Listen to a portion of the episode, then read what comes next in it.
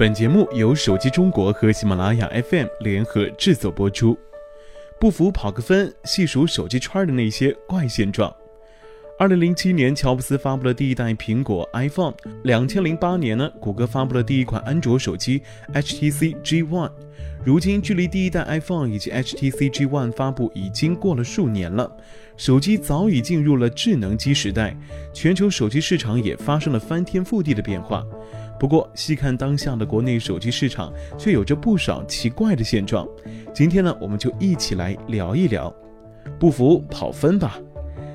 对于如何衡量一款手机是否够好，相信大家都有着自己的看法哈。比如说外观是否漂亮，配置是否够高，拍照是否够好，功能是否够多，价格是否合理等等。当然，对于不少手机圈的资深粉丝来说，还要看跑分成绩是否够高。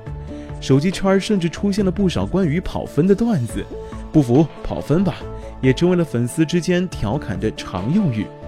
不可否认，手机的性能跑分具有一定的参考性哈，但是跑分成绩并不能代表全部呀。何况发布会上的 PPT 跑分更是普通用户无法跑出的成绩。手机厂商一味强调手机的跑分成绩，或是以此作为产品的最大卖点，甚至称其为跑分天王，无疑是跑偏了。用户购买一部手机不是用来跑分的，它的实际体验是否够好才是最重要的。正是基于这种市场的怪现状呢，不少手机厂商针对于跑分软件进行特别优化，设置性能模式以提升跑分成绩，而跑分成绩造假的状况也是频频被爆出。当然，这其中也有个例，当年老罗也对跑分软件动了手脚，但不是优化，而是弱化，这无疑给友商一记强而有力的耳光。对标苹果 iPhone，强化高跑分的卖点比跑分成绩，已然是众多国内手机发布会的重头戏了。但是鉴于安卓手机与苹果 iPhone 属于两个不同的阵营，所以我们很少能够见到国内厂商与苹果手机比跑分的。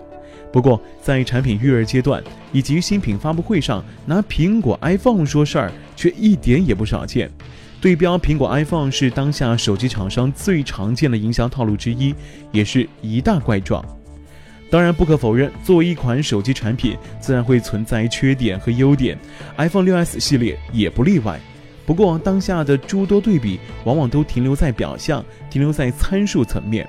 与 6s 系列对标的众多产品，无论是产品定位还是整体品质，均存在着不小的差距，却单纯的以己之长 PK 对方之短。如此生硬的对比，显然是过于牵强的。令人奇怪的是，台上述说着 iPhone 的种种罪状，台下最常用的手机呢，依然是 iPhone。古人云：“法乎其上，德乎其中；法乎其中呢，德乎其下。”制定目标如此这般，自然没错。但是将其用在成品的宣传上，则不该是大失所为啊！饥渴营销。相对于论跑分数据和对标苹果而言，饥渴营销才是当下手机圈的怪状之首。新机发布后，官方商城无法开放购买，而是限时限量发售，用户吐槽不断。二零一一年，小米手机第一代产品发布之时，小米手机的饥渴营销不断被用户提起。如今过去了五年时间，最新款的小米五来了，但是饥渴营销状况依旧存在。不单单是小米五，目前小米 4S、红米 Note 3高配版官网呢都处于缺货状态。关于小米五为何买不到，我们先前有过详细的讨论。小米的产能有限，但是今年登场的红米 Note 3、红米三、小米 4S 以及小米五还要共同消耗小米的产能。事实上，目前以上四款机型呢都是限时限量发售，并非想买就能买。